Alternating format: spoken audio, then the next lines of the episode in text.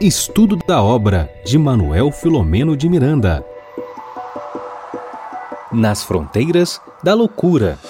Olá, amigos, sejam todos muito bem-vindos. Bernardo, Denise, internautas. Boa noite. Como de costume, vamos apresentar o protagonista da noite de hoje, o nosso querido livro nas fronteiras da loucura. Denise, você. Isso, Denise tem uma versão vintage, olha isso aqui. Eu vou botar você na frente aqui, Denise. Olha lá, tcharam! Muito bom. Esse é o nosso protagonista da noite, o nosso livro. A gente, com bastante alegria, com carinho, com entusiasmo, a gente reserva esses instantes aqui, né, meninos? Das nossas segundas-feiras à noite para conversarmos sobre esse livro sensacional. Falando de livro, nós vamos iniciar as nossas atividades da noite nos servindo de um outro. Esse opúsculo aqui, Vida Feliz, já é um velho conhecido nosso, e pela pena segura do nosso médium, querido humanista baiano, Divaldo Pereira Franco, a entidade veneranda Joana de Ângeles, nas anotações de número 197 desta mesma obra, nos diz assim: Reserva momentos para que se refaçam os teus equipamentos mentais. Da mesma forma que o corpo se desgasta, a mente se cansa e desarmoniza.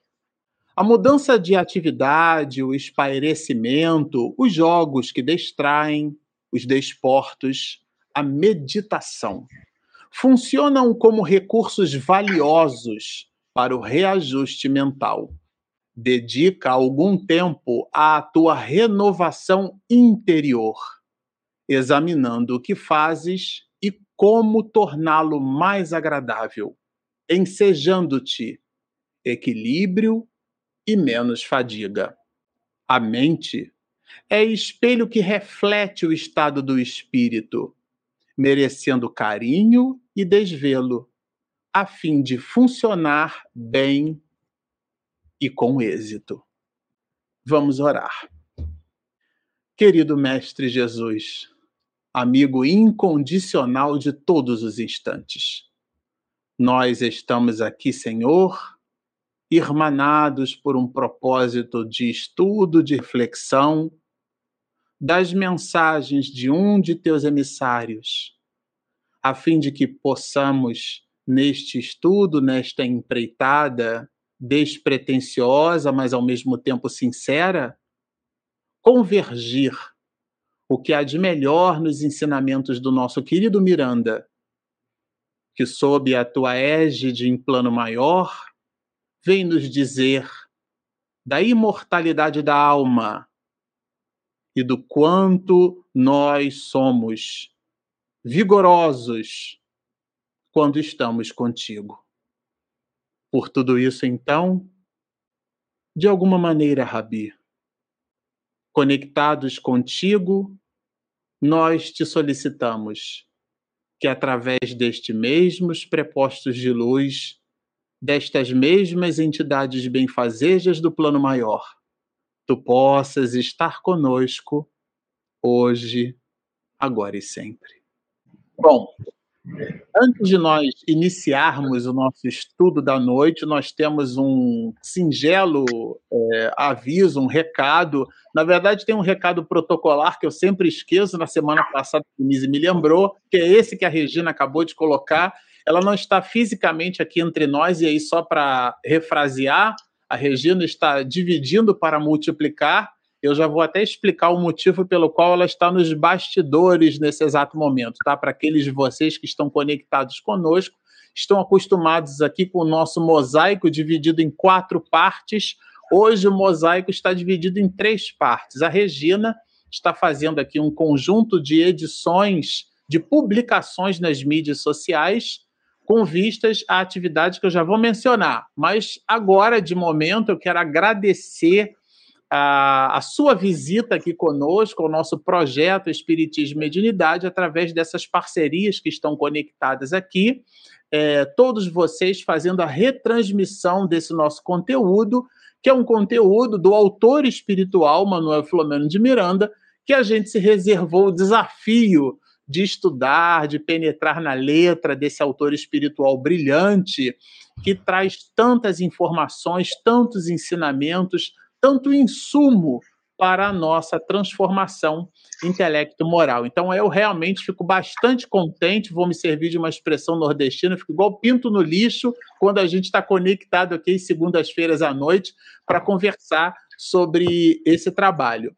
E agora vem a novidade, que inclusive conecta um pouco né, da ausência da nossa querida Regina, é, através de um vídeo, o próprio amigo nosso, é, Roberto Watanabe, já vai fazer as considerações sobre o trabalho que vai se iniciar agora. Regina, pode soltar o vídeo. A Federação Espírita do Estado de São Paulo e Projeto Espiritismo e Mediunidade apresentam Diálogos Espíritas, temas variados à luz da doutrina espírita. O evento é presencial com transmissão ao vivo. Estude conosco. Diálogos Espíritas. Local: Auditório Bezerra de Menezes, da FESP. Conheça a doutrina espírita ciência, filosofia e religião. Expositores: Roberto Watanabe e Marcelo Shoa. Realização: Federação Espírita do Estado de São Paulo. Projeto Espiritismo e Mediunidade. Diálogos Espíritas, compartilhando informações, opiniões e ideias. Estreia dia 19 de março de 2022, às 15 horas. Participe. Bom, esse aí é o nosso é o nosso novo, a nossa nova empreitada. É, a gente está assim empolgadíssimo para poder realizar esse trabalho. É claro que vocês reconheceram a voz do nosso tenor, né? Nosso tenor capixaba que agora está em Belo Horizonte o homem é igual Charlie Chaplin, cidadão do mundo, está em toda parte. Então, o Bernardo, que sempre nos brinda né, com, com a sua narração, é, sempre muito assertiva. Aqui é um trabalho de equipe, então nós estamos empolgadíssimos, dia 19 agora. Esse trabalho ele nasceu é, da proposta que a gente desenvolveu com o Roberto. O Roberto Watanabe é filósofo, né? É, ele tem, na verdade, ele tem um monte de graduação, mas isso vamos deixar para depois. E uma das graduações do Roberto é na área de filosofia. Como vocês sabem, eu sou estudante de filosofia. Pato Novo não dá mergulho fundo, então eu trago aqui alguém com mais experiência. E o ano passado nós fizemos uma série de encontros com Roberto, nós conversamos sobre vários filósofos e conectamos o pensamento desses filósofos com a ideia da imortalidade da alma, com a ideia do espírito, com a doutrina espírita. E isso deu tão certo que o Roberto fez um convite para que nós continuássemos esse trabalho, mas agora na FESP, na sede da FESP, nós vamos então é, estender todo o ano de 2022. É uma atividade ao vivo lá, uma atividade de palco, vamos dizer assim, com transmissão para a internet. A gente convida vocês para estarem aqui, então, conectados conosco. Aqueles que estão em São Paulo e quiserem ir até a sede da FESP, fiquem à vontade. Aqueles de vocês que estão em outros estados, até mesmo em outros países, aqui no horário né, de Brasília, às 15 horas, às 3 horas da tarde, nós estaremos conversando sobre diálogos espíritas. É um pouco dessa ideia do diálogo, dos diálogos de Platão. E nós vamos conversar e começar justamente por Platão. A importância de Platão conectando a doutrina espírita é tão singular que o próprio mestre de Lyon coloca o pensamento de Sócrates e de Platão na introdução da obra O Evangelho segundo o Espiritismo. Mas isso daí vai ser para o encontro, a gente já vai conversar bastante sobre esse tema. Aqui fica o spoiler, fica só o gostinho.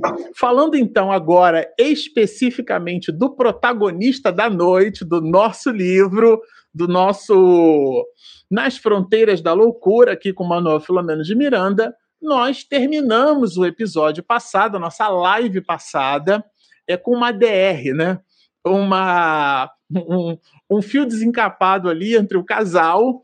É, e, claro, a gente deixou aqui o desdobramento disso para essa noite e nós vamos entregar esses comentários para o nosso tenere, o nosso tenor, aquele que nos privilegia com essa voz maravilhosa, o nosso Bernardo, é para conversarmos então com ele sobre as maravilhas colocadas pelo autor espiritual. Não é isso, Bernardo? É isso mesmo, Marcelo. A gente falando sobre esse capítulo, né, que já teve muito bem a Denise falando delito oculto, sobre esse crime, enfim, desse terceiro é, capítulo, a gente começa por essa situação, né, que esse casal estava ali conversando e sobre a questão de ter um filho, de gravidez, a, a esposa ia colocando a, a sua, a, sua visão, eles, o clima ia se ficando mais intenso, né? E aqui descreve muito bem Miranda, falando assim, a primeira fissura emocional na aliança conjugal. E isso eu já queria trazer, isso está no parágrafo 45, tá? É, e aí, para quem está acompanhando, gosta de, de, de anotar. Eu, eu, destaquei, fiquei meditando sobre isso, porque, assim, num relacionamento, né, é, aqui podemos trazer e refletir quantas vezes, assim, a, a, os casais que estão ao longo dos anos juntos, né, quantas fissuras é, e esses momentos tiveram, mas a importância da reparação, a importância de, de entender que isso, que, que isso pode é, acontecer. E, e, já nessa primeira, nessa primeira palavra, meditando sobre isso, trazendo também uh, o livro dos Espíritos, na questão 775, né, que tem assim, qual seria para a sociedade o resultado do relaxamento dos laços da família. Isso aqui é, é, muito interessante que a pergunta fala só de um relaxamento, não fala é, da destruição, não fala do rompimento, de não ter, fala assim de relaxar esses laços familiares, né? E a resposta é a recrudescência do egoísmo. E essa recrudescência é a ampliação de forma profunda de caráter pandêmico que aumenta de forma violenta o egoísmo. Nós vivemos nesse mundo de regeneração, sabendo que temos aí como os nossos nossas grandes chagas o orgulho e o egoísmo. Então, assim, para que a gente possa ficar atento que às vezes essas discussões, às vezes esse, esses embates, essas fissuras que acontecem é, com os casais, na, na família, né, podem ter é, consequências gravíssimas para a nossa sociedade. E aí, é, após isso, é, ele, ela começa, a Julinda, né, começa a, a, a, eles fazem um exame mental nela e os, os, clichês que ela vai apresentando, né, e ali já se, já se apresenta o espírito que estava vinculado a ela, para ser o seu filho, né, que estava tendo a oportunidade de reencarnar. Também trazendo aqui para os nossos amigos e amigas, né, que estão aqui estudando, muitas vezes tendo contato pela primeira vez com a doutrina espírita, falando sobre, já falando aqui sobre então sobre reencarnação, né, ah, na questão 167, né, qual é, é o fim objetivado com a reencarnação, né? É, a expiação, o melhoramento progressivo da humanidade, sem isso, onde há justiça. Falamos também da justiça na live passada, né, mas a justiça divina, não a justiça através da que a gente, com a nossa visão de vingança que a gente traz. Então, aqui a gente já, já traz é, é vários ensinamentos em poucos parágrafos, né? E, e o Espírito que estava ali para se para reencarnar, né, falando, né, que te perdoarei, suplicava, né, em lágrimas essa oportunidade é, de renascer, enfim.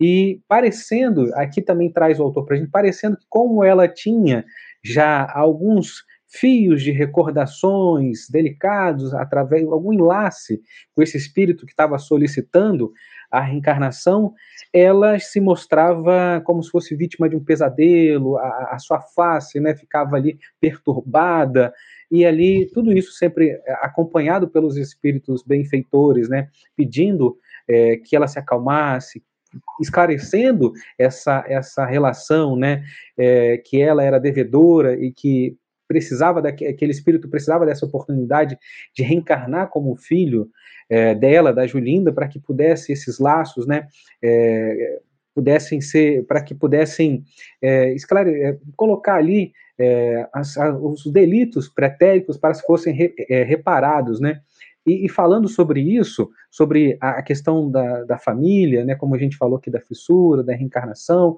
dela já com esse espírito é, não querendo, muitas vezes a gente já tem reencarnado no lar, aquelas pessoas próximas a gente, mas a gente tem muitas vezes algum sentimento de que será que eu nasci na família certa?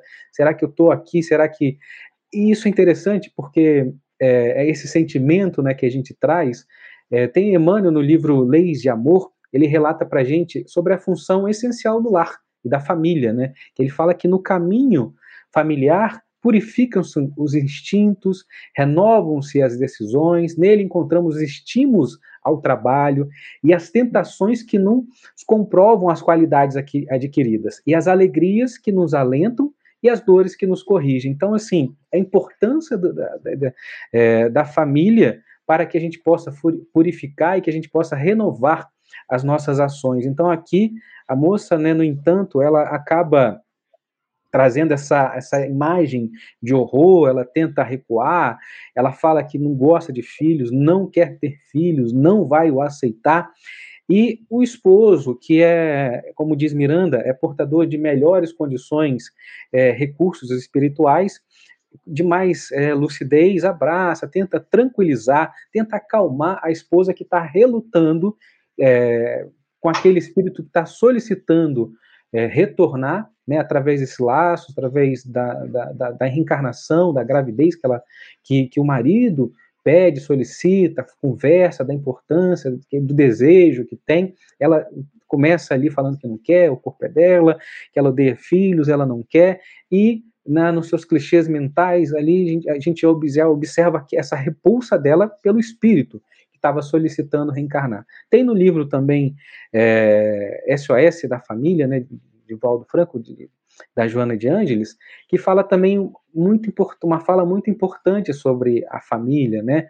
A família, antes de tudo, esse laboratório de experiências reparadoras, na qual a felicidade e a dor se alternam, programando a paz futura. Então, a importância da família, a importância da gravidez, a importância desses vínculos familiares. Então, assim, não se sinta privilegiado se você tem algum é, momento de fissura, de, de rusga no seu, no seu ambiente familiar, não se sinta privilegiado achando que você é, não não não faz parte daquela família, o que, que eu estou fazendo aqui. Então, assim, não se sinta privilegiado. A família é esse laboratório de experiências reparadoras. A família é esse ambiente importante para que a gente renove as nossas decisões e purifique os nossos instintos. Então, aqui é a Julinda, né, brigando, relutando com, com a sua com seu compromisso é, de, de trazer, de estar ali restabelecido nesse, nesse, nesse reencarnatório, né, de trazer junto ao seu ambiente familiar esse espírito no qual ela tem fortes laços devedores, enfim. E aí a gente começa a entrar, né, Marcelo, mais profundo ainda, porque isso é só o começo é, desse diálogo, dessa, dessa perturbação mental que Julinda vem passando, né, Marcelo? Olha, Bernardo, enquanto eu acompanhava aqui o seu diálogo, os internautas postavam vários comentários. Eu fiquei me perguntando isso, essa reflexão no final aí que você deixou, né? Será que as famílias ideais são aquelas que o nosso o nosso companheiro Rossandro Klinger sempre gosta de mencionar, como sendo templates de propaganda de margarina, né? É, se margarina fosse bom, a mosca posava, né? Nem a mosca gosta de margarina, né? A mosca gosta de manteiga, mas margarina ela não posa, não. Mas isso é outra discussão, né? Mas é aquelas propagandas de margarina, onde todo mundo é feliz, né? Quando a gente fala da necessidade da família, Bernardo, dá para a gente imaginar, então, que é isso, né? Quer dizer, Miranda está trazendo aqui uma família que vai começar, quer dizer, um casal, é um ambiente familiar já, e o, o esposo na proposta de um primeiro rebento aqui, a mulher, a Julinda, mas de jeito nenhum. Vou fazer, vou botar um barrigão, né?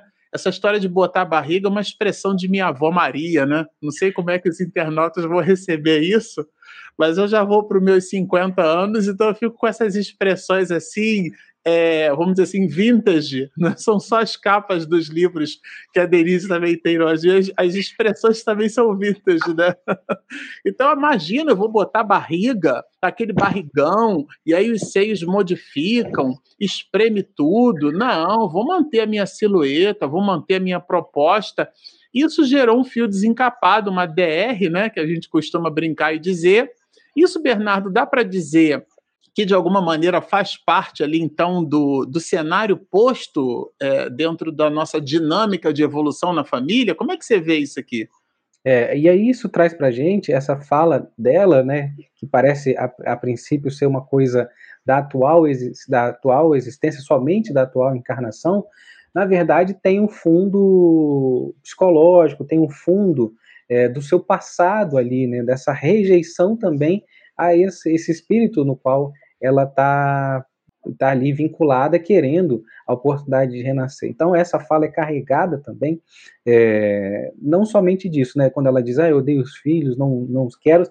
Na verdade, ela não quer essa, esse cidadão como filho. Na verdade, então, assim, isso, para que a gente possa, então, é, ampliar e meditar sobre o que, sobre esses primeiros é, parágrafos, estamos falando sobre isso, sobre a importância de analisarmos o contexto familiar, a importância de analisarmos quando temos discussões familiares e que o que isso pode causar se a gente não reparar e com a visão, com a, com a nossa amplitude que traz a doutrina espírita, compreender a importância desse, desse ambiente familiar e que isso vem é, de enlaços e de, de encrencas, como bem diz Marcelo e Alberto Almeida, de vidas passadas que precisam dessa oportunidade, se vinculam, se afinam e precisam dessa oportunidade para reparar é, a, sua, a sua situação. E é, e é falado aqui pelo benfeitor, né, que também é, é, é, muito bonito, né, a vida física é breve, então esse momento que você está aqui é, colocando como, ah, meu corpo, eu não, eu não quero filhos, não vou passar por isso, e aí coloca assim, mas é tão breve a vida física, é tão, é tão é, rápida esse momento de que você vai reencarnar, vai receber um filho e depois é, e, e, avançar, porque são séculos e séculos de brigas, são séculos e séculos de, de injustiça, de vingança, de ódio, para que em poucos, poucos anos de, de convívio a gente possa reparar isso. Então, é isso, é muito importante a gente é, entender isso. Então, quando a gente tem, aqui coloca, né, quando tem esse, esse sonho, quando está ali, é, nossa, sonhei com uma pessoa, sonhei assim, é, e ela, ela se coloca como se estivesse né, sonhando com, com, imagens infernais, com coisas pesadas, e, e, e trazendo isso é, dentro da sua, da sua, é, da, sua mente, né? Então, isso, isso se coloca dessa forma. O vínculo de vidas passadas, precisando dessa oportunidade para reparar. Então não é uma fala quando diz assim, né? É, eu não quero meu corpo. Isso não é só uma fala de momento. Então, porque a gente possa reparar que muitas muitas pessoas, né? Muitos é, casais às vezes têm essa fala do momento, né? Não, eu vou ser um casal independente, vou ter um filho, ou não vou ter filhos, isso vai prejudicar minha carreira, vai prejudicar meu trabalho. E aí no inconsciente está aquela aquela, aquele, aquele espírito no qual antes de você reencarnar que você fez o compromisso. Não, olha, vou voltar, pode deixar que vou te receber, tudo isso, lógico, hum. amparado pelos benfeitores, colocando aqui de uma forma bem simples, mas tem todo um, um, olhar atencioso, caridoso da misericórdia divina, no qual a gente se vincula, muitas vezes a gente faz, né, aceita ali de coração aberto, mas que no, quando a gente reencarna, é, por, a gente também lembra dos, dos, dos, dos, conflitos, né? Inconscientemente, o nosso consciente também lembra desses conflitos e acaba trazendo à tona na atual reencarnação. Então, que a gente possa analisar as coisas que são ditas na atual encarnação, que se não prejudicam ainda mais essa, essa, essa, esse momento no qual a sociedade passa, né? Que igual ele, é, é bem dito e eu gosto muito de frisar isso, o relaxamento dos laços familiares aumenta de forma muito violenta o egoísmo na nossa sociedade. Então, que a gente possa ficar atento se a gente não está contribuindo para que a sociedade esteja dessa forma que está. Você sabe, Bernardo, que lendo, relendo, na verdade, o conteúdo para a nossa live de hoje, né, eu esbarrei ali nas mídias sociais. É quase um apelo dos homens em relação à vida posta, né? Você talvez me entenda é, e eu digo um apelo porque é, era um pensamento né, colocado numa ferramenta de mídia social, nos dizendo que quando uma pessoa não tem razão e ela pede desculpas por isso, se equivocou, né? A pessoa então é honesta. Quando a pessoa tem razão, mas ainda assim se desculpa, ela tem halos de sabedoria. Quando essa pessoa sabe que tem razão, é honesta e ainda assim se desculpa, isso é um homem casado. Então, essa brincadeira que foi colocada, né? Claro, trata-se aqui de um gracejo, é, mas de alguma maneira reivindica uma posição que, no olhar do espírito, não faz muito sentido, considerando que o espírito, ora, está numa posição, é, numa expressão de masculinidade e numa outra expressão de feminilidade. Afinal de contas, só mulher tem útero, tá certo? Então a experiência feminina só é aplicável mesmo à mulher. Mas considerando às vezes essas questões, Bernardo, que a gente ouve, né? E que fazem a gente dar aquele sorrisinho de Mona Lisa, mas quando a gente eh, reflete sobre isso à luz da doutrina espírita, muda um pouquinho o posicionamento, não muda, não? Ah, exatamente. Então aqui a gente traz essa questão. Hoje, é, a gente, você está num ambiente familiar no qual você se vincula e tem é, um amor, né, ou uma repulsa por aquela, por aquele, por aquele é, pai ou mãe ou irmão, mas depois você se coloca em outra, numa outra configuração familiar, onde você é pai, filho, enfim. Então acho que aqui é para que a gente possa ter a, a consciência e ampliar o nosso olhar sobre as questões é, que a gente toma, achando que as decisões são tomadas através da vida, desse momento, né? É, não quero ter filhos, eu vim aqui para essa vida porque eu preciso aproveitar esses momentos para fazer tais coisas. E a gente esquece de fazer um planejamento e de relembrar e de meditar como espírito imortal, né? Sobre, sobre o que, que aquilo vai impactar na minha, na minha longa trajetória como espírito, né? Que é isso, a gente tem aqui decisões tomadas é, para essa encarnação. Ela está aqui sobre a ótica é, da, daquela encarnação, mas o que a gente coloca aqui é sobre é, como o, a questão dos vínculos, né, dos fios pretéritos, impactam nessa decisão, dessa, nessa decisão dela. Então, é que a gente possa observar isso. Então, no ambiente familiar, muitas vezes a gente tem discussões, coisas são faladas, temos, às vezes, simpatias por um, por um membro da família ou não, e aí é, com outros a gente não consegue, não tem um bom diálogo, toda vez que vai conversar, parece que a conversa fica atravessada, a pessoa manda um bom dia para você no WhatsApp e você acha que ela fez aquilo só para te perturbar. Ela sabia que eu estava ocupado e me mandou um bom dia. E se outra pessoa faz a mesma coisa, você já tem um outro olhar.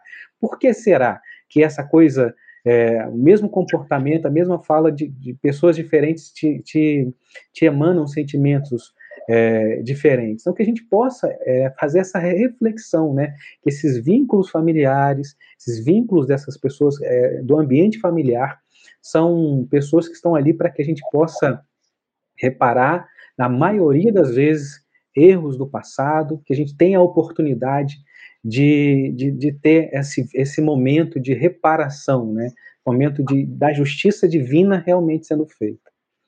Muito bom, Bernardo. É, como é um estudo espírita, então é muito importante que a gente traga né, os, nos nossos comentários reflexões à luz da doutrina espírita. E aqui, certamente, é, o que o Bernardo traz para a gente são elementos que dialogam bastante com essas reflexões. É, eu queria deixar para vocês, é, no desdobramento do nosso trabalho, é, a ideia né, de que a gente percebeu que o Dr. Bezerra de Menezes e, e o nosso querido Miranda, eles fazem uma espécie de streaming, né? É como se fosse ali um Netflix espiritual ao vivo, né? Porque eles captam todo o pensamento da Julinda, vamos combinar, vamos lembrar que ela está internada no hospital psiquiátrico com uma diagnose que a gente viu aqui, que a diagnose no CID atualmente é a, a, a chamada depressão bipolar, mas é o transtorno né, é, maníaco-depressivo, colocado por Miranda nessa época. Então, é uma paciente num hospital psiquiátrico. Doutor Bezerra, junto com Miranda, se aproximam dela. O doutor Bezerra pede, inclusive, solicita ao Miranda que entre na faixa de percepção, então, como se ela estivesse emitindo vibrações e eles captassem essas vibrações, que eu estou brincando aqui, estou chamando de streaming, né? É o protocolo de comunicação que eles se apropriaram ali pela especificidade, pela acuidade, né? Que eles já possuem, é um patrimônio desses espíritos por conta da evolução espiritual que eles possuem. Isso não é um atributo comum e qualquer a, qualquer um.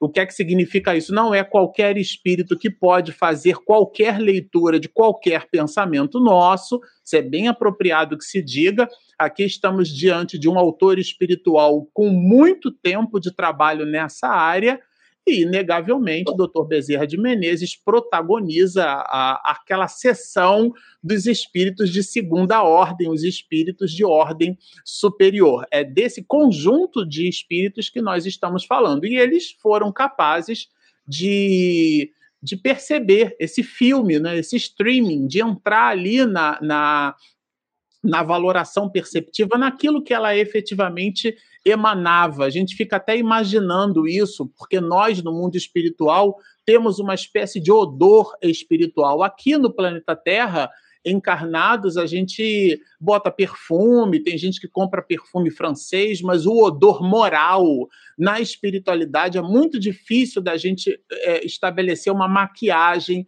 para esse odor moral. E por conta disso, é, o doutor Bezerra, junto com Miranda, foram capazes de perceber essa cena que, que, que o Bernardo acabou de descrever. Ela dialoga bastante com as reflexões que a gente precisa fazer sobre a família. Aqui não é a história de Julinda, somos nós. Se essa história for melhormente percebida, aqui quando a gente lê uma história dessas, a gente deve buscar, é uma dica, né?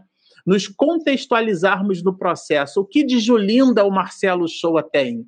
Né? O que do comportamento desse espírito? E o, o próprio autor espiritual trabalha aqui nesse streaming, né, que eles fizeram esse diálogo aonde de verdade ela se imagina no inferno, vai dizer, né? É o esposo que apresenta condições espirituais melhores, né? Tenta acalmá-la, ela pede socorro, né? Ela não deseja a maternidade de jeito nenhum. E é nessa vamos dizer assim, as cenas então se apagam, esse streaming né, que a gente está comentando aqui, e surgem outras, e essas outras cenas não são tão menos graves quanto as cenas anteriores. A gente vai perceber, eu vou colocar aqui o nosso protagonista da noite, o nosso livro. Então, nelas, nessas novas cenas, a paciente, a Julinda, já experimentava os sinais da gravidez. E aqui ó, a gente a chorou em amarelo. No segundo mês de gestação, né, ela fez um exame de urina e constatou ali a presença do feto, ela, que, que ela não queria de jeito nenhum, tá certo? Bom, Aí começa a entrar o desdobramento da encrenca familiar. Isso foi até objeto de comentário nosso, foi até Denise que pontuou muito bem, sem notificar o esposo, Aqui a encrenca começou com a discussão, né, com a, a, discussão do relacionamento com a DR, com esse fio desencapado, o jovem querendo ter um, um, um rebento, um filho, e ela de jeito nenhum, sem querer. Ela sonha que está grávida, está no segundo mês de gravidez, faz o exame, constata a presença do feto, e ela então ela, ela é, arquitetou tá? de forma agnóstica ao, ao, conhecimento do marido, ou seja, ele desconheceu completamente, não participou da decisão, que a Denise já vai comentar aqui sobre o que significa essa decisão, doutrinariamente falando, mas aqui narrando a história, ela então consertou o aborto delituoso. Miranda adjetiva esse, esse material. Ele, ele vai chamar de aborto delituoso e a gente já vai a, a, explorar esse aspecto, porque a Denise, inclusive, no início da live passada, ela fez um, vamos dizer assim, um singelo spoiler nessa direção, quando a, pontuou para a gente o tema do capítulo. delito oculto, tá certo? Então, ela fez, é, é, buscou esse ato, e, e aqui, ah, eu não vou narrar a história toda, super recomendo que vocês revisitem esse capítulo, né? Esse diálogo, ele traz elementos muito preciosos, mas existe o psiquismo desse espírito reencarnante dialogando com a mãe ou com a, com a futura mãe. Né? Existe um diálogo de ambos, né? E ele, o espírito, pressentindo a intenção materna, não me mates o corpo, minha mãe. Vejam aqui, eu, eu, eu já estou absolutamente convencido é, que Miranda não coloca palavras é, soltas no seu texto. Quando ele, em itálico, para representar que a voz do espírito cita minha mãe, uma abordagem já carinhosa, além da própria necessidade espiritual, é a abordagem carinhosa desse espírito, já chamando de mãe, já buscando envolvê-la, né?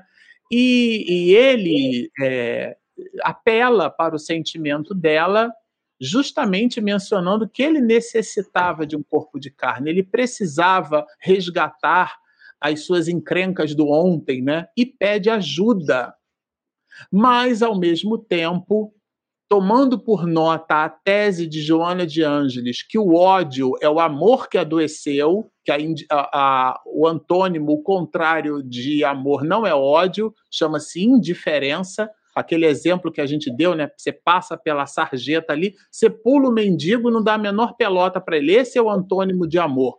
Joana de Ângeles nos diz que o ódio é o amor que adoeceu. Então tem uma ligação ali, tem uma encrenca. Porque ele vai dizer: é, não me mates o corpo, se não me atenderes. Reticências colocadas pelo autor espiritual, do tipo: olha o que você vai ter. E ela dialogando com ele, né, nessa visão é, é, muito coercitiva, é, de jeito nenhum, prefiro a morte, né? É uma sentença dada. Claro que o espírito, né, é, recebe aquilo de uma forma muito dura, porque, além de dizer que ela preferia a morte, ela ainda vai dizendo o contraponto dessa abordagem de mamãe, não me mates o corpo, minha mãe. Eu, eu odeio você, eu nunca vou te receber no meu ventre, mas de jeito nenhum.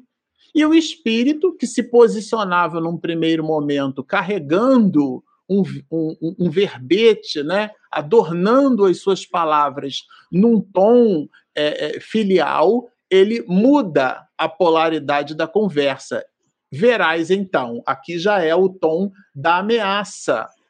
E a face do espírito fica realmente terrificante. E ela, claro, é, é uma é uma lembrança que ela tem captada por Miranda e por Dr. Bezerra de Menezes. Ela então acorda banhada em, em suor em auge do suor, porque é um pesadelo, toma como um pesadelo, né? O esposo que está ali ao lado atende como se fosse um desconforto qualquer do sono, mas na verdade já é um desdobramento do plano arquitetado pela mulher e o espírito toma consciência disso pelo psiquismo, está ligado à célula ovo ou zigoto, né? no processo de nidação, já reencarnando, a gente sabe disso, mas o fato é que a extensão do seu psiquismo fala à futura mãe e ela registra dessa forma, mas mostra-se ali hipermeável, vamos dizer assim, né? E ela alega enfermidade, volta para o repouso, né? Ela continua ouvindo antes da, da cena crime antes do delito, vou repetir, é o que dá o objeto ao capítulo, esse delito oculto, e estamos falando do aborto, ela então ouve mais uma vez o, a solicitação, o apelo, né? do espírito e ela passa então nesse apelo, nessa dinâmica, a recordar-se desse pesadelo, desse sono, dessa visita, dessa ligação do psiquismo desse espírito reencarnante, que já está ligado a esse feto, com o da própria mãe. E ela resolve realmente tomar a ação cruel, justificava isso, né? Através de, uma, de um descontrole emocional, de uma tensão nervosa, justificava o quê? Esse comportamento pós, é, pós-aborto, né? É, o aborto, diz-nos aqui Miranda, é, pela voz da mulher que justificava-se a si mesma, né? O aborto é uma coisa tão corriqueira. Então, a equipe médica que facilitou o processo, né, que, enfim, que atuou ali junto, né, é, movimentou com rapidez e fez a interrupção da, da gravidez, mas ela não conseguia se acalmar, porque estava ligada por compromissos morais a esse espírito. E a cena que, que perpassa, que, que Miranda. A gente fica imaginando que muitas outras coisas foram percebidas por esses dois espíritos, tá certo? Isso foi o que eles colocaram no livro, o que ele colocou no livro. Miranda deve ter buscado algum consentimento, a gente não fica nem tentando imaginar como é que é o diálogo de Miranda com o Dr. Bezerra, né? Imaginando assim, como é que não foi isso, né? Mas daquilo que eles acordaram colocar no livro, a cena ficou gravada e ela realmente é, passou a se tornar uma mulher atormentada é, por essa mesma decisão. É, um ponto importante aqui, destacado pelo autor espiritual, é que poucos minutos antes da tomada de decisão, ela meio que quer voltar atrás. Por pouco não recuou. São aqueles minutos de decisão nossos que rendem, às vezes, é, centenas de anos de dissipação das encrencas que nós fomos e fomos todos nós, né? Todos nós temos os nossos eventos Julinda. Aqui não é um ato de, de, de malhação de São Judas, não é nosso objeto, o objeto das nossas atenções, o objeto do autor espiritual é trazer um caso verídico para que nós, em o estudando, possamos mergulhar nesses personagens e, e verificarmos o quanto de cada um deles temos em nós. Se me matares, eu te desgraçarei, a voz do Espírito. Veja, já inverteu o beat de, de, de paridade, né? Salva-me, infame, já não é mais mãe. É tempo, ou do contrário, rolarão os séculos na fúria da minha vingança, sem que tenhas paz. Estamos falando de uma mulher num hospital psiquiátrico que faz medrar da sua caixa psíquica, do seu, da, do seu tônus vibratório, esse conjunto de informações colocadas por Miranda a propósito da acuidade do Dr. Bezerra de Menezes em cima do caso. Então, é com esse volume de reflexões aqui, sem a gente se estender mais, que a gente vai passar a palavra para nossa Denise, que tem um volume muito importante de observações para fazer sobre esse assunto, não é, Denise? Exatamente, Marcelo. É, eu estou querendo deixar aqui também já o meu material no ponto de compartilhar. Daqui a pouco você compartilha.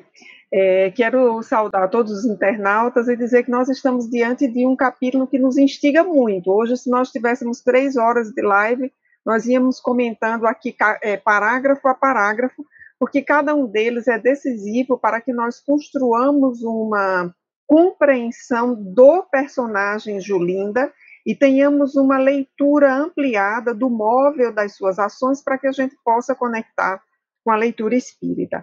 Antes de trazer os comentários que me dizem respeito, Marcelo, eu queria é, compartilhar com você e com o Bernardo é, uma percepção do capítulo que eu tive agora à medida que vocês estavam falando, e por isso eu estava tão séria aqui, chega, eu estava com a testa enrugada, e já me mandaram aqui um zap de que eu estou muito séria, né? mas é porque eu estava focada aqui no que vocês estavam dizendo, e aí me surgiu algo muito importante. Compenetrada, gente... né, Denise?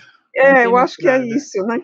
Vejamos, nós temos nesse capítulo uma abordagem sobre a reencarnação antecipando-se ao capítulo 4, né, que é o que vai tocar em reencarnação propriamente dita, mas vejamos, considerando a personagem, que é o foco da nossa, é, do nosso estudo hoje, nós temos Julinda, que reencarna numa família ajustada, a mãe absolutamente devotada àquela família, o pai também já está desencarnado, eles encaminham essa filha dentro de padrões de uma família certamente modesta, com as suas dificuldades, mas muito focada nessa filha única, inclusive, ela conclui o curso superior de enfermagem, eu acho que é um, ponto importante para a gente levar atenção e conectar com toda essa narrativa que aqui aparece. Ela casa-se com esse esposo que mostra-se como um esposo bastante dedicado, também desejoso de ser pai, o que é natural dessa relação de casal. E aí Julinda era nesse momento que ela deveria dar a sua contribuição a essa família, porque ela havia recebido uma educação, uma, um enfoque, um, uma, uma, um apanhado todo dos seus pais. Esse casamento lhe dava uma situação confortável e agora era a hora de ela começar a depositar a sua contribuição dessa família. E aí ela recua por várias razões né, que não vieram exatamente aqui à tona, além de uma fortíssima razão que é colocada, que é uma razão que nos levaria a vários estudos, quando ela alega é, que não desejaria ter o seu corpo modificado em função da gravidez. Outros motivos poderiam aqui ser colocados, mas Filomeno e, e Bezerra dão luz a esse ponto. E é ele que nos permite chamar a atenção, olha, de que havia toda uma sequência aí reencarnatória e o compromisso a de Julinda no mundo espiritual, certamente, com este que é o seu esposo, de receber como filho esse espírito com o qual eles haviam se comprometido. Então, se nós estivéssemos numa linguagem jurídica, nós diríamos aqui que houve um distrato é, de uma única parte de todos os envolvidos e foi um distrato unilateral, porque a Julinda ela quebra a sua relação de fidelidade com o marido, porque ela não discute com ele a gravidez, ela não revela a gravidez e ela toma uma decisão unilateral. Então, nós já temos aí uma, digamos assim, uma incursão bastante grave. Filomeno usa uma expressão muito bonita que ele vai dizer que ocorreu aí a primeira fissura do casal. Então, o casal teria aí um desafio à frente para reconstruir a sua relação o que nos cabe é, nesse momento, para além desses aspectos da história, porque a reencarnação aqui ela foi me parecendo assim muito maior, né, à medida que vocês falavam, era o quanto esse desenho da reencarnação estava bem feito, bem colocado, e ainda o investimento dos guias espirituais que estiveram com a Julinda no mundo espiritual, né, amorosamente chamando a atenção, era o momento de ela ser mãe, o espírito já estava ali num processo de afetividade para com ela, você destacou bem, eram antagonistas do passado. O, Bernardo lembrou antes a questão da antipatias e simpatias, eh, conforme é apresentado em O Livro dos Espíritos, mas Julinda, ante o seu egoísmo, vai quebrar o contrato, digamos assim, o acordo que ela havia feito. E aí nos cabe, nesse momento, fazer uma defesa bastante veemente em relação à vida, porque nós estamos aqui com um dos casos é, em que a vida é afrontada da sua forma mais é, extrema, que é o crime do aborto, o delito do aborto aí, conforme o Manuel Filomeno de Miranda com, é, nos colocou. Eu vou pedir, Marcelo, para você colocar na tela, para que a gente possa acompanhar, três perguntas da codificação, aliás, quatro, que nos permitem é, estudar esse tema de uma forma é, mais é, segura para a nossa reflexão aqui. Vou voltar um pouquinho aqui o nosso é, nossa tela para a gente acompanhar. Vejam só, nós vamos encontrar aqui na questão de número 880 de O Livro dos Espíritos, lá na terceira parte do Livro dos Espíritos, quando Allan Kardec está discutindo sobre a lei de amor, de justiça e de caridade, essa pergunta que se mostra para mim a mais relevante na noite de hoje qual o primeiro de todos os direitos naturais do homem. Então, no momento em que nós estamos falando tanto de direitos, né, e em face da guerra também, que aí está, que é um atentado crudelíssimo à vida, nós encontramos em O Livro dos Espíritos essa questão: qual o primeiro de todos os direitos naturais do homem? E a resposta à questão 880 é essa: o de viver. Por isso, ninguém tem o direito de atentar contra a vida do seu semelhante, nem de fazer o que quer que possa para comprometer a sua existência corpórea. Então, essa resposta do Livro dos Espíritos, ela nos traz muitas informações, porque nos coloca a vida como esse direito soberano a todos nós. E para nós espíritas, a vida é esse direito soberano porque envolve uma reencarnação. Vejamos que só por esse capítulo aqui, numa narrativa pequena, nós observamos como essa reencarnação aí do, de Julinda, antes até da reencarnação do filho dela, estava organizada de uma tal forma para que a existência de Julinda fosse uma existência exitosa. Era parte do seu processo reencarnatório ser mãe, ao que ela começava a reagir por várias razões, entre elas a alegada no capítulo. Aí nós vimos aqui nessa resposta de O Livro dos Espíritos. Ninguém tem o direito de atentar contra a vida do seu semelhante. Então, nenhuma forma que atente contra a vida humana encontra legitimidade junto à doutrina dos espíritos, porque o nosso foco é o de defesa da vida e nada que possa fazer comprometer a existência corpórea. Então, não só aqueles crimes que são perpetrados em relação ao semelhante, mas todas aquelas formas que nós, por vezes, com elas nos envolvemos e que elas degradam a nossa vida. Por isso, a, o movimento espírita tem também uma campanha tão forte contrária ao consumo de drogas, porque é uma das formas de atentar contra a própria existência. E aí nós colocamos né, nesse, nesse grande leque aí uh, de atos atentatórios contra a vida uh, do semelhante, o aborto, as várias, a eutanásia, os vários tipos de crimes, né, de forma direta e indireta, porque vão sempre contra esse direito sagrado de viver na Terra, essa oportunidade de vivermos na Terra. Refletindo sobre esse tema, hoje à tarde e agora à noite, acompanhando as falas de vocês, a ideia de reencarnação ela foi me parecendo ainda mais grandiosa, porque atentar contra a vida do outro é simplesmente atentar contra o plano reencarnatório para a vida do outro, que tem todo o engendramento das várias pessoas que vão, dos vários espíritos, melhor dizendo, que vão reencarnar para que aquela outra existência seja exitosa. Então, essa foi a questão 880 de O Livro dos Espíritos, que está num opúsculo da Federação Espírita Brasileira, intitulado Em Defesa da Vida. Eu vou trazer aqui, Marcelo, mais três questões que são diretamente relacionadas ao tema. Aí nós vamos para a questão 357 de O Livro dos Espíritos, na chamada segunda parte do Livro dos Espíritos, lá no capítulo terceiro, quando Kardec está discutindo da volta do espírito à vida física, ou seja, está discutindo a lei de reencarnação. Então, nesse processo de voltar à vida física, veja que há uma questão específica sobre esse tema deste capítulo que nós estamos discutindo. Quais são para o espírito, no caso o reencarnante, as consequências do aborto? E a resposta dos espíritos nos diz: é uma existência nulificada e ele tem que recomeçar. Então, quando nós acompanhamos a literatura espírita, verificamos os esforços feitos para qualquer reencarnação, o conjunto de espíritos encarnados e desencarnados que é mobilizados, as linhas gerais daquela reencarnação que são planificadas e ocorre um aborto, nós temos aí todo um trabalho que é nulificado. E aí a, a defesa da, da vida, a defesa de vir à sua reencarnação, ela torna-se ainda mais importante à luz da doutrina dos espíritos.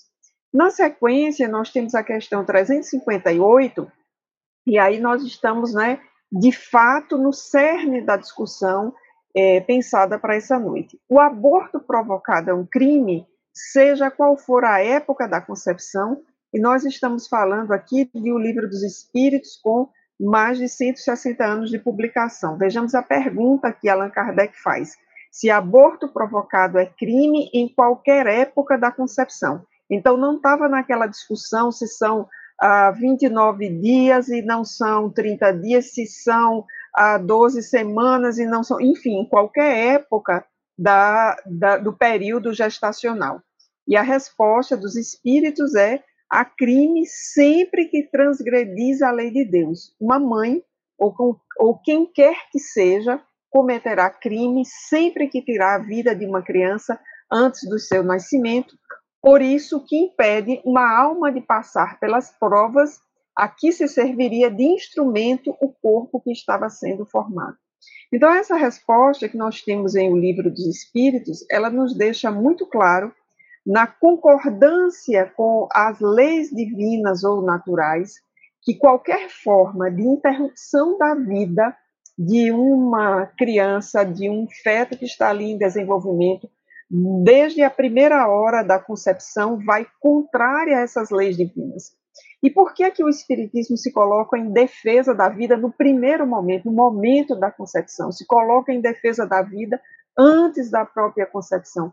Porque nós temos a literatura espírita que vai nos descrever tanto as leis divinas ou natural, nos mostrando a vida nas suas múltiplas formas, como formas de possibilidades do nosso desenvolvimento espiritual, como nós vamos encontrar a literatura espírita nos mostrando por que é determinado espermatozoide, não outro, que vai é, fecundar determinado folículo e não outro em meio a tantos que existiam. Quando nós lemos a obra de André Luiz, particularmente aqui eu estou me referindo a Missionários da, da Luz, mas há vários outros livros em que André Luiz nos traz informações a esse respeito, nós vamos entender aquilo que nós poderíamos dizer a logística espiritual de um processo reencarnatório a ponto de escolher e direcionar com forças psíquicas o espermatozoide que melhor responderia àquela concepção, à, à fecundação daquele óvulo e ali estava à espera. Então, para a doutrina dos espíritos, a nossa leitura não é uma leitura de contrária ao aborto, é uma leitura de em defesa da vida em qualquer uma de suas circunstâncias. Fala-se muito né, na possibilidade, e o livro dos Espíritos também traz isso, eu acredito que é a tela seguinte, exatamente, a tela seguinte que nós temos aqui, que é o caso do aborto quando a vida da mãe é, corre o risco. Essa é uma questão que Kardec discute também na sequência dessa que nós vimos, e aí nós vamos encontrar a resposta dos espíritos dizendo: preferível é e somente é neste caso que se sacrifique o ser que ainda não existe a sacrificar-se aquele cuja vida já está em andamento. E aí, hoje à tarde, Marcelo, eu tive o cuidado de ouvir é, palestras de médicos que lidam com essa questão, que é a, o risco de vida da mãe, e eles são unânimes em afirmar que os recursos médicos que nós temos hoje, mesmo na rede hospitalar SUS e, e em outras redes hospitalares, os recursos médicos que temos hoje são recursos que, mesmo em situação delicada, grave, é possível manter a gravidez e manter a vida da mãe com medicação, com intervenção, às vezes intervenções delicadíssimas, cirúrgicas lá ah, no feto ainda, para que ele possa se desenvolver e a vida da mãe seja preservada. Os médicos hoje são unânimes em afirmar que nós temos uma incidência é, já muito alta em termos de resultados médicos que preservam, conseguem preservar com uma chance muito alta de êxito é, a vida materna. E isso é muito importante para que a gente possa é, entender essa questão. Há outros casos que trazem essa discussão à tona, não são os casos que estão no capítulo, porque veja, no capítulo nós não vamos ter aquelas situações delicadíssimas que são as da gestação por estupro, ah, que é o chamado aborto sentimental, e que Joana de Angeli, já no livro, Marcelo, achei extremamente curioso, no livro é, Após a Tempestade, que é um livro já é, cinquentenário praticamente, vou só conferir aqui é um livro de 74, portanto, um livro que está prestes a fazer 50 anos. Joana de Anjos escreve um capítulo intitulado Aborto Delituoso, e a metade dessa mensagem ela vai dedicar às mães que concebem os filhos nessa situação extrema, né, que é a situação do estupro, e vai recomendar que nessa situação a mãe agasalhe a vida que ali está, ou seja, que possa essa gestação ser uh, levada a termo, ainda que a mãe diga assim que não tem condição de a, a, amar aquele filho, mas Joana defende que a mãe leve essa gestação a termo e vai apontar isso como uma situação de renúncia profunda a esse espírito materno que vai auxiliá-lo profundamente em outras circunstâncias. Então, diz Joana que o aborto, nesses casos, e isso é verdade, não anula o crime que foi feito, e há uma análise muito bonita de que sempre que uma mulher está numa situação de vulnerabilidade, na verdade, o Estado faliu na proteção àquela mulher. E a Joana vai nessa direção da sua argumentação, é, fazendo esse, digamos, essa exortação para que a vida da criança seja preservada e o aborto não seja cometido. Então, só para enfatizar, Marcelo, e concluir aqui as minhas observações dessa noite, a nossa posição é sempre uma posição em defesa da vida. Muito bom, Denise. Muito ótimo. Eu confesso a vocês que, numa certa medida, a contribuição de Miranda é, é, uma, é um serviço de utilidade pública para a comunidade espírita. E depois, numa medida mais ampla, é um serviço de utilidade pública para o planeta inteiro. Porque, uhum. por mais que estejamos fazendo uma live, é, um trabalho aqui, um conjunto de comentários dentro de um canal posto né, para espiritistas, é, o que a gente coloca de verdade faz um transbordo né, para toda a civilização humana nesse exato momento que precisa buscar o, o significado ou ressignificar a vida.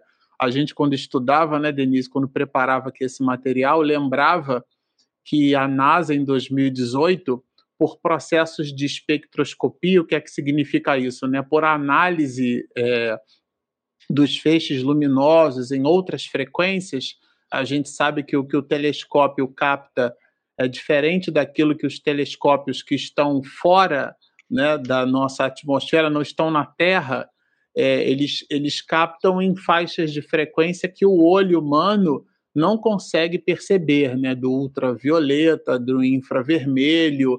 E nessa análise espectral, a gente, a partir de 2018, especulou pelo, pela possibilidade de água em Marte, a vida em Marte. Então a gente discute é, nos dias de hoje, né, é, eventualmente combinações moleculares que podem sugerir vida, e essa é uma disciplina da astrobiologia, né? que é uma derivação ali da astrofísica, mais especificamente voltada para o estudo na vida em exoplanetas, isto é, na vida fora do sistema solar. Mas o embrião no ventre materno, aí esse não pode ser extirpado, porque ali não há vida. Então, são essas as relações né, paradoxais que a gente vive nos dias de hoje e o autor espiritual trazendo dentro da, do panorama familiar é, esse cenário, e inclusive, né, Denise, e Bernardo, o que há de bem relevante é a conexão desse assunto com o fato dela estar, a partir de então, é, com uma doença psiquiátrica grave. E vamos lembrar que o livro, que tem por título Nas Fronteiras da Loucura, protagoniza aspectos graves de obsessão. E tudo isso começa dentro desse movimento que pode parecer natural, né, na interrupção do processo gestacional, o que, que há? Todo mundo aborta, então eu também vou abortar. O autor espiritual traz aqui, vai trazer, né, a gente vai estudar juntos, todo o volume de desdobramentos do ponto de vista espiritual a partir dessa decisão tomada, que a Denise lembrou muito bem, trata-se de uma decisão unilateral. Bom, nós temos aqui postas várias questões, várias perguntas. Eu vou soltar aqui, tá, meninos, a nossa vinheta de perguntas e respostas. Momento de interação. Perguntas e respostas. Pronto, vamos cometer várias questões aqui. Bom, a primeira delas que a gente já respondeu, mas eu vou seguir o protocolo, é que a Thaís e a mamãe perguntam pela Regina, mas a gente já respondeu. A Regina é, usa aquele princípio de Malbataan, que a gente colou, dividir para multiplicar, né?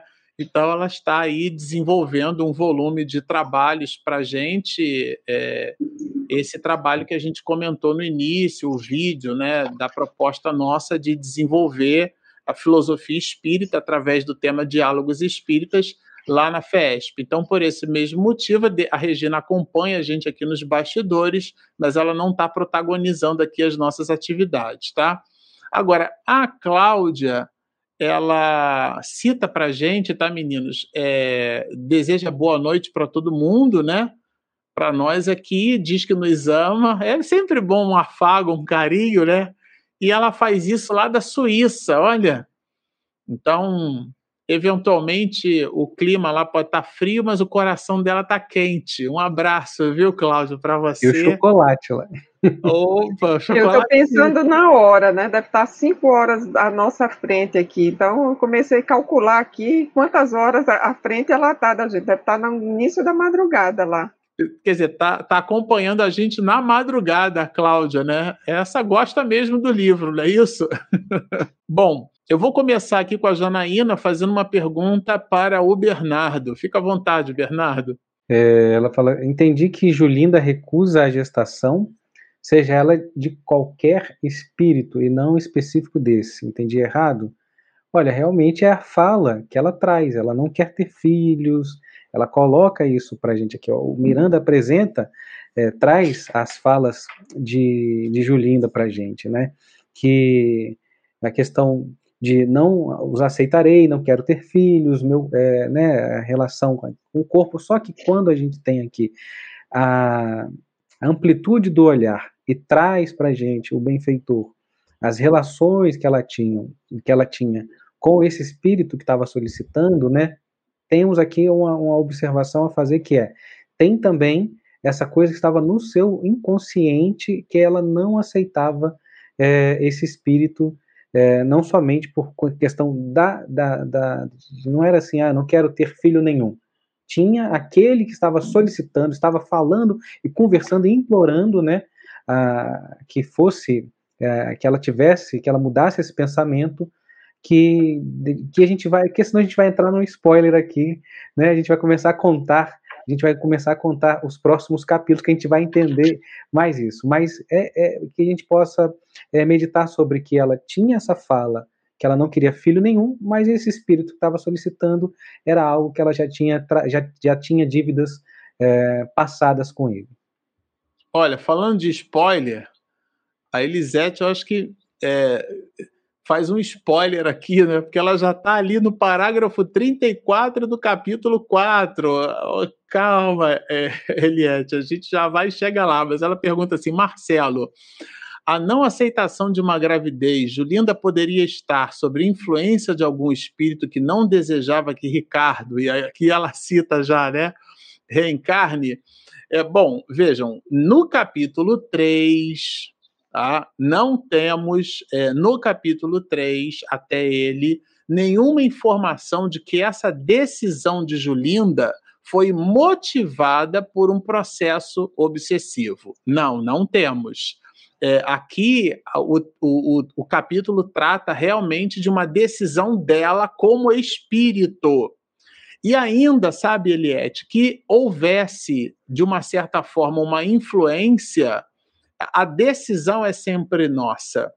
Influem os espíritos, eles claramente nos influem, né? mas a decisão, o que determina a influência deles, mas a, o que determina somos nós. Então, nesse sentido, não daria, ainda que tivesse, para botar na conta do processo obsessivo. E nesse caso, nem isso. Porque nesse capítulo de número 3, da forma como Miranda traz é, é, as lembranças desse espírito né, no hospital psiquiátrico, essas lembranças mostram que foi uma decisão dela, inclusive unilateral, como lembra Denise, porque ela não compartilha a decisão com o esposo. Então, nesse sentido, não temos no capítulo nada que nos faça imaginar que esse foi um posicionamento eventualmente modifica, modificado ou amplificado por uma presença espiritual qualquer. A nós nos parece, lendo ali com uma certa atenção o que Miranda coloca, que foi realmente uma decisão dela, Julinda.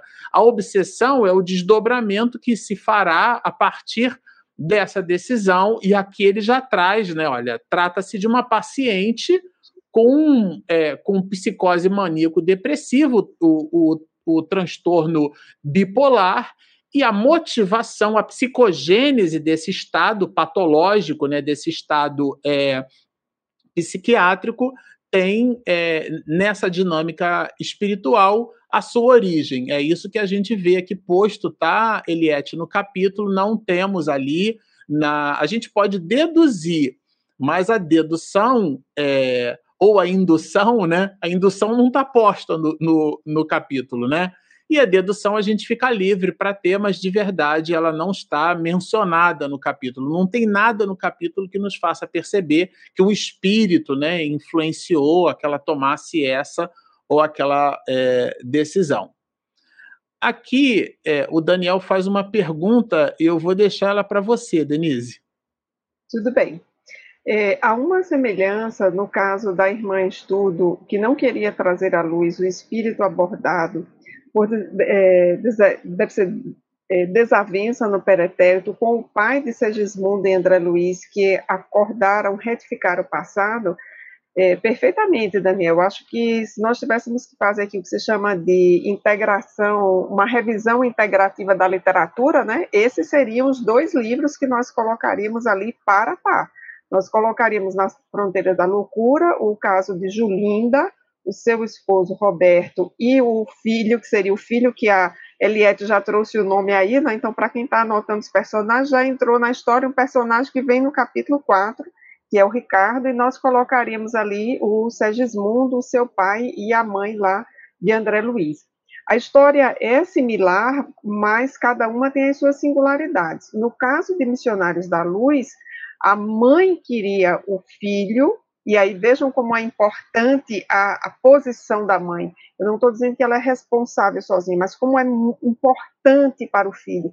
A mãe desejava a, a, a gravidez, era a segunda gravidez daquele casal, e o pai é que estava receoso porque o Segismundo era um antigo desafeto do passado. Então, o pai tem uns sonhos também, que alguém o está perseguindo, então ele fica receoso naquele enfrentamento. Mas veja, o receio daquele personagem não colocava inicialmente a reencarnação de Segismundo em risco. A diferença para a história que, que Filomeno está contando, e por isso eu acho ela muito mais dramática, eu até tinha anotado a palavra aqui para chamar a atenção quanto essa história é dramática, no sentido teatral, cinematográfico mesmo, nos traz quase que uma tragédia, é porque a mãe não desejava a gravidez, a Julinda. E aí veja como a, reencarnação do Ricardo, né, que a Eliette aqui já nos apresentou, colocou-se em profundo risco, porque a Julinda, ela há duas coisas graves é, que nessa história, é, ela não comenta com o marido a gravidez e ela decide pelo abortamento sozinha. Então veja que a história vai numa espécie de, de um rocambole de problemas. E aí é, o Marcelo tem toda a razão, Daniel, quando ele nos chama a atenção e diz: vejamos como, quão grave foi essa, esse conjunto de decisões aí, que é onde Julinda é encontrada, no hospital psiquiátrico. Aí, só para arrematar aqui, Marcelo, essa resposta, eu acho que tem um pouco a ver com o comentário anterior, vou me pedir, eh, me permitir acrescentar ao que você tão lucidamente já nos disse, eh, nós ficamos procurando uma causa externa, olha, mas será que não tinha um espírito ali que estava insuflando o processo obsessivo? Nós estamos desconsiderando, nesse caso, a descrição do personagem egoístico conforme colocado por Filomeno. Porque aqui a gente vai encontrar em Julinda a questão 785 de O Livro dos Espíritos, que, que, é sobre o obstáculo ao progresso. E aí a resposta é o orgulho e o egoísmo. Então, esse personagem ele é construído didaticamente para nós, porque, como o Marcelo lembrou antes, é para que nós nos sintamos implicados. Então, esse personagem está aqui apresentado para nós como um personagem com um nível de egoísmo e de orgulho muito grandes.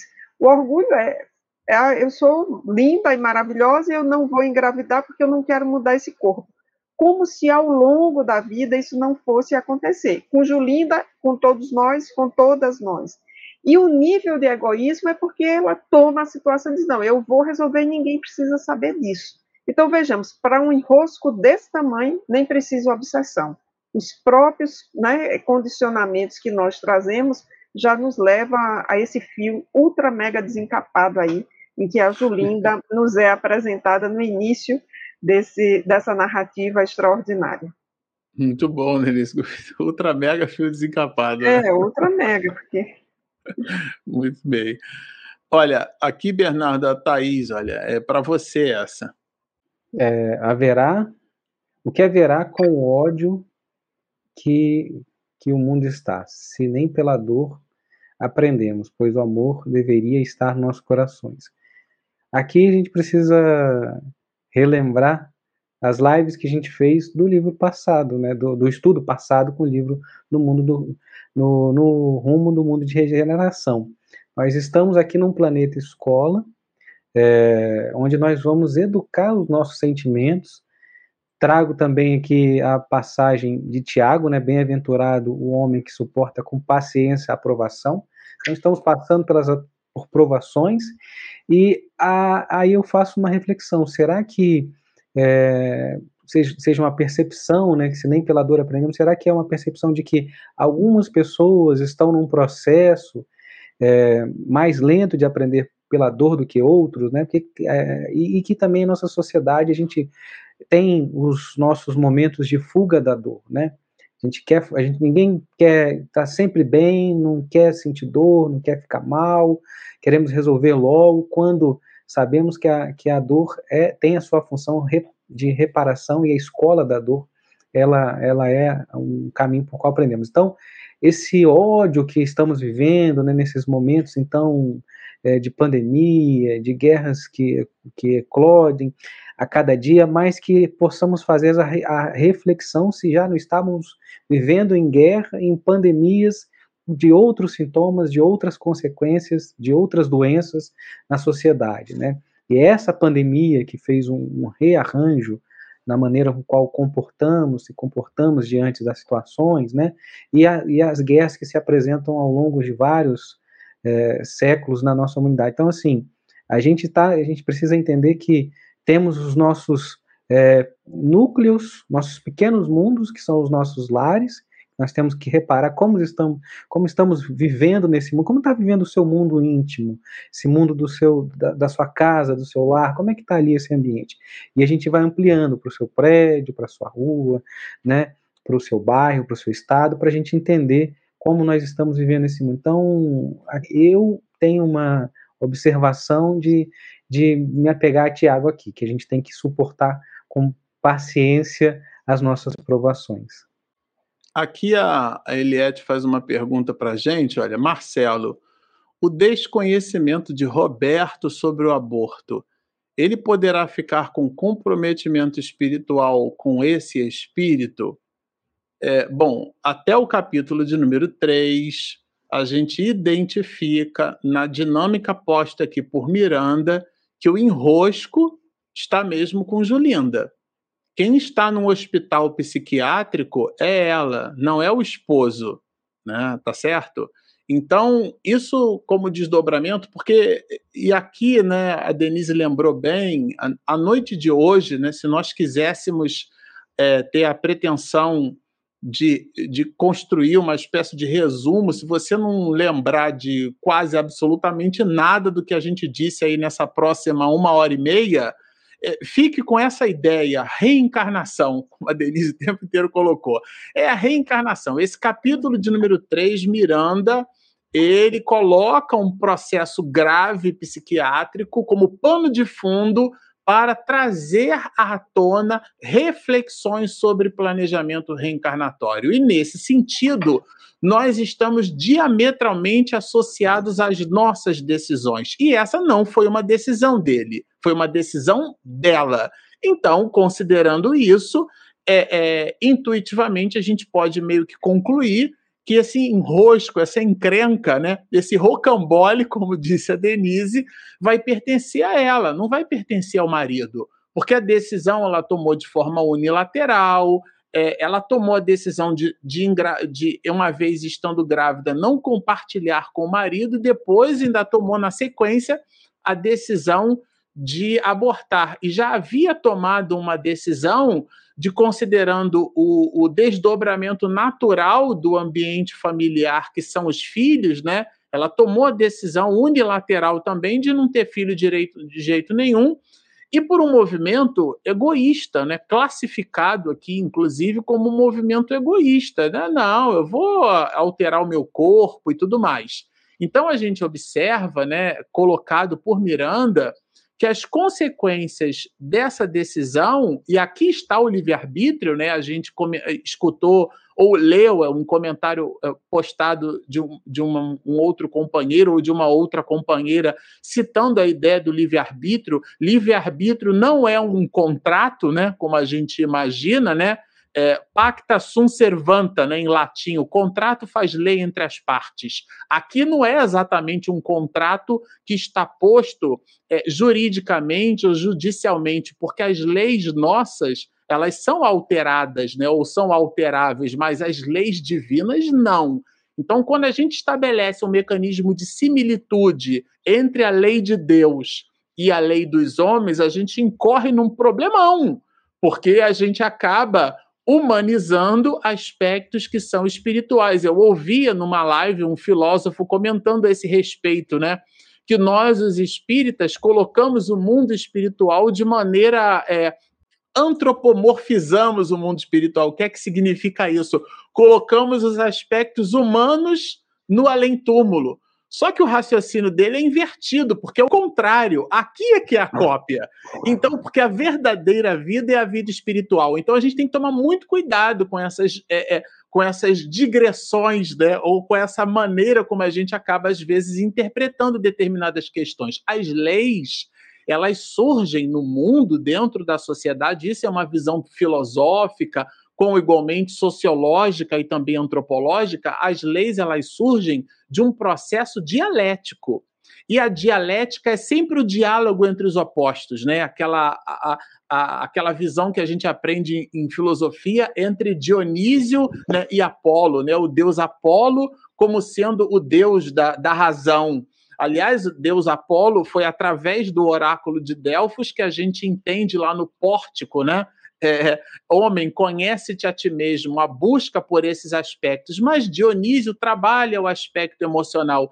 Então, essa espécie de luta, vou chamar assim, essa relação quase que dicotômica entre a, entre a razão e a emoção, nesse diálogo, nesse processo dialético, onde você coloca ali uma tese, estabelece o contrário daquela tese que é a antítese e depois forma um elemento final, que é a chamada síntese. É dessa síntese que surgem as leis, mas as leis são resultado desse movimento dialético, do diálogo entre os opostos, colocados na sociedade planetária onde nós nos movimentamos. Essas são as leis dos homens. Então a gente até lembra bem, sem se estender muito nesse tema, mas trazendo é, substância né, para a nossa reflexão, que Jesus era judeu. Né? É, Emmanuel coloca até na obra é, é, o diálogo entre, entre Emmanuel, né, entre, entre Paulo de Tarso, Emmanuel coloca como historiador romancista, entre Tiago e Paulo de Tarso, né? porque Paulo de Tarso divulgava o evangelho, para os gentios, para toda a gente, para todos aqueles que não eram judeus. Mas não, Tiago, o que, que há? Para ser cristão, tem que ser circuncidado, no caso do homem, não pode comer carne de porco. Ou seja, os preceitos que, que representavam o judaísmo posto, né, a, primeira, a, a primeira expressão de sociedade monoteísta, era aquele que era o caminho. E Paulo de Tarso tinha um mindset completamente alterado. Disse, não, essa verdade posta por Jesus precisa ir para toda a gente. Mas é o Rabi da Galileia, diante do movimento lá em que, em que Magdala, né? ela é tomada em adultério, ele faz uma disruptura do, da lei é, é, da lei judaica. Porque a lei preconizava a ideia de que a mulher tomada em adultério, e aqui é uma visão bem machista, né? Porque se há a adulterada é porque há o adúltero, aquele que adultera igualmente. Mas a lei falava da mulher. A mulher pega em adultério. Então, nesse sentido, Jesus, sendo judeu, ele se serve de um princípio filosófico, né? Toda lei que se sobrepõe à sabedoria humana, ela deve ser repudiada. E é por isso que nós modificamos as leis. Por isso que é nós, na Declaração de Direitos Humanos, que a Constituição Federal Brasileira abraça a partir do seu capítulo de número 5 nós ressignificamos a vida humana. Então, na hora que a gente observa o componente legal, a gente tem que tomar muito cuidado, porque senão nós trazemos para a legislação divina os aspectos da legislação humana. E a legislação humana é o ponto de vista. E o ponto de vista é sempre a vista de um ponto. Ou seja, é uma visão circunscrita de um aspecto cultural de uma sociedade posta naquele instante. Só que as leis de Deus não são assim. As leis de Deus são magnânimas, elas são universais, elas são constantes e, portanto, absolutas. Então, nesse sentido, é, a gente pode imaginar que o comprometimento espiritual ele está associado à valoração da nossa consciência e não na razão direta de uma legislação, porque a lei pode, eventualmente, dar força e peso para uma ação nossa, mas perante a lei de Deus, essa é uma relação inócua e não deveria ser por nós obedecida. Bom, eu tenho aqui uma última questão, que ela é para Denise, é da Edinalva. É com você, Denise. Ok, Edinalva, a sua pergunta é muito importante e nos leva a muitas reflexões ao encontro de praticamente toda a literatura espírita, porque nós continuamos falando de reencarnação. Você pergunta: a mulher que fez um aborto poderá vir estéreo por mais de uma reencarnação? É, eu vou dizer aí que você já pegou com a mão muito pesada, porque eu estava lendo aqui rapidamente e eu achei que era para a próxima reencarnação. Agora eu desacelerei na leitura e vi que você colocou por mais de uma reencarnação. À luz da doutrina dos espíritos, nós entendemos que o aborto é de fato o gravíssimo, o aborto delituoso, aqui eu quero chamar bem a atenção disso, Marcelo, o adjetivo que o Filomeno usa, que eu encontrei na obra de Joana de Ângelos também, nas mensagens aqui de Anália Franco, de Amélia Rodrigues também, eles vão se servir, como diz você, desse adjetivo delituoso, para colocar junto de aborto. Então, não é aquela situação em que a vida da mãe está em risco, tá? São as outras todas é, situações, e aí, mais especificamente, o caso em que nós estamos analisando na noite de hoje, a partir da personagem Julinda, que, como eu disse, é um caso pedagógico, porque ela está numa situação bastante amparada, um casamento, uma família, uma situação que permitiria que é, esse filho viesse adiante. E a Edinalva nos pergunta é, se a mulher que faz o aborto ela poderá vir estéreo por mais de uma reencarnação. Nós vamos ter que deixar essa resposta na conta de cada uma das mulheres, porque a medida do seu erguimento é a medida de cada um de nós. E aqui eu quero lembrar, para tomar como exemplo, ainda que com grande distância, o seu erguimento de Pedro, que negou três vezes Jesus, mas na mesma existência ele se soergue de uma forma extraordinária. Eu lembrei hoje à tarde de vários casos que eu ouvi no atendimento fraterno, relatos de mulheres ah, que haviam, por N circunstâncias, chegado à mesma decisão de Julinda, mas que haviam tido um final é, diferente no desfecho da história, porque se colocaram é, muito à disposição da vida em seguida. São, são várias histórias e engravidaram ainda nessa mesma existência. Então, Edinalva, eu vou te dizer que essa recuperação ou essa limitação é caso a caso. É conforme cada uma de nós vai se colocando aí é, em função e a serviço da vida. Só para arrematar, Marcelo, antes da nossa prece, duas informações. Há múltiplas formas de sermos mãe. E todas nós mulheres somos mães da vida, mães de projetos maravilhosos, somos, somos mães dos homens, né, porque são os nossos filhos, né, quero lembrar aqui a frase da psicóloga Alcione Reis, somos mães do, dos homens, a natureza nos fez mães e há inúmeras formas de exercermos a nossa maternidade. E a outra coisa é deixar uma referência para quem quiser continuar esse tópico específico do capítulo, porque o capítulo inteiro é sobre reencarnação, mas esse tópico específico, eu recomendo as palestras do Dr. Alberto Almeida, que inclusive teve a oportunidade de esclarecer ao Supremo Tribunal Federal Brasileiro sobre a inviabilidade dos abortos dos anencéfalos. Ele foi um dos que defendeu a vida nessas circunstâncias em que o Supremo Tribunal Federal Brasileiro considerava inviável. Então, é alguém com uma autoridade, como médico, como terapeuta, como espírita, para é, colocar mais luz nesse tema que toca os nossos corações.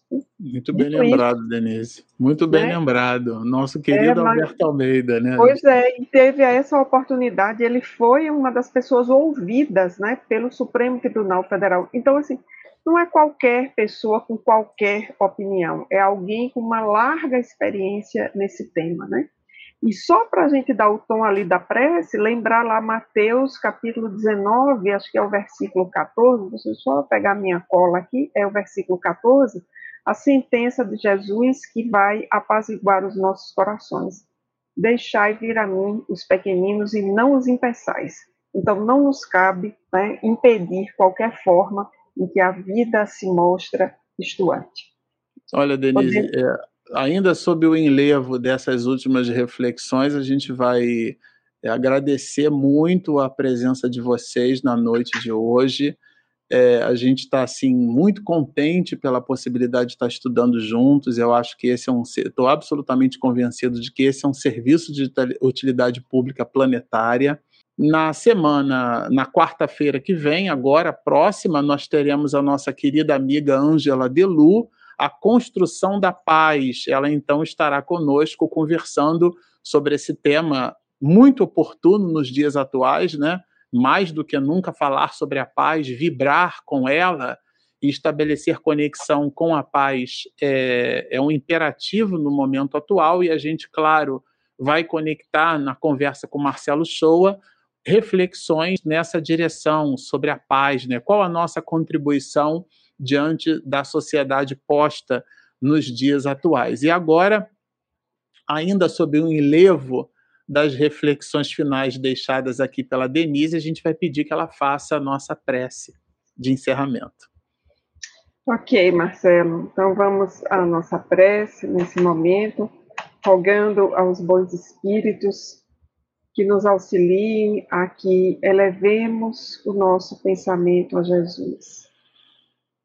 Boníssimo amigo, aqui nos dirigimos a Ti nesta noite, gratos pela oportunidade de aprendermos com o nosso querido Filomeno de Miranda e o boníssimo Dr. Bezerra de Menezes. Rogamos, Senhor, que as luzes desse estudo possam nos apoiar nas nossas decisões, para que possamos, a partir de hoje, em qualquer assunto de nossas vidas, ponderarmos o empreendimento do nosso planejamento reencarnatório. E nesta hora, Senhor, nós te rogamos pela paz no mundo, para que a tua, a tua mensagem seja ouvida pela voz dos homens e mulheres que servem em diferentes latitudes Permitir, Senhor, que essas vozes ressoem e sejam a notícia da paz que tanto almejamos. Se conosco hoje sim.